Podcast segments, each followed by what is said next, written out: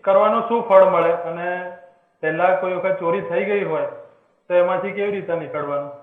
આમાં કેવું છે, કોઈનું નુકસાન કરીશું તો આપણું નુકસાન થશે. એટલે આ બધું કોઈનું નુકસાન કરીએ છીએ ને આપણે ખરેખર પોતાનું જ નુકસાન કરીએ છીએ. આપણને ખબર નથી પડતી, પણ નુકસાન થાય ત્યારે કે મારા જીવનમાં કેમ આવું બન્યું? પણ આપણે ગુના કર્યા હોય તો દંડ આવે પછી. દાદા ભગવાન શીખવાડે છે, મન, વચન, કાયાથી જે ચોરી કરે ને એવા જીવનમાં લક્ષ્મીની મહેરબાની જતી રહે પછી.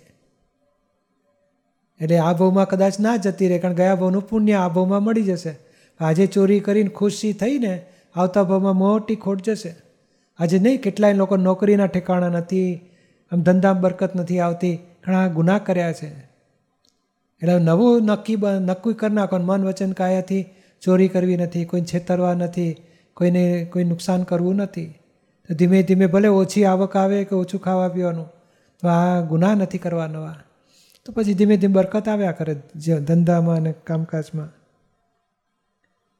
સમજાય ને? આ બધાનું નુકસાન કરે છે ને? મફતના પૈસા એ મેળવે છે ખરા પણ પછી એ ટકતાય નથી. જેમ બરફની ચોરી કરી લાવ્યો રસ્તામાંથી ચોરી કર્યા બરફ ટકે ખરો? બરફ ઓગળી જાય ને ચોરીનો ગુનો ચડે તે માર પડે બરોબરનો પછી. એટલે આ બધા ખોટી રીતે પૈસા પડાવે છે ને લોકો? હા તમે લખ્યું છે ને કોમ્પ્યુટરથી હેકર થઈને બેંકમાંથી ખાતામાંથી પૈસા કાઢે. પે કેટલાને પહેલાંને કેટલું દુઃખ થાય? બિચારા મહેનત કરીને પૈસા સેવિંગમાં મૂક્યા હોય પહેલાં છેતરપિંડી કરીને એના પૈસા ઉપાડી લે. પાંચ દસ હજાર ડોલર પાઉન્ડ કે રૂપિયા.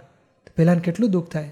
એના છોકરાને બોલો રૂપિયાનું ચવાણી લા ભાઈ પાંચ રૂપિયાનો નાસ્તો બાસ્તો કરાવતો હોય સાચવી સાચવીને ખર્ચા કરતો હોય આખી જિંદગીની મૂડી એની હોય.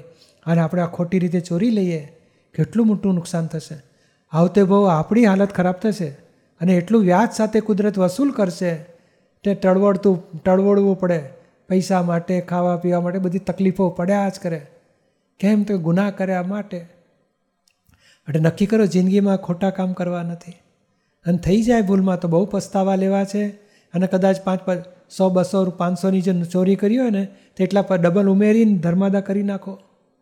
અથવા તો મૂળ વ્યક્તિને પાછું પહોંચાડી દો કે ભાઈ, આ ગિફ્ટ મારા તરફથી, પણ મારે કોઈ ખોટા પૈસા લેવા નથી કોઈના. પણ આ બહુ મોટો ગુનો છે, આ ખોટી રીતે ચોરીઓ કરી અને મજા કરે છે, અને બીજે બહુ જાનવરમાં જવું પડે ને ખાવાના ઠેકાણા ના પડે.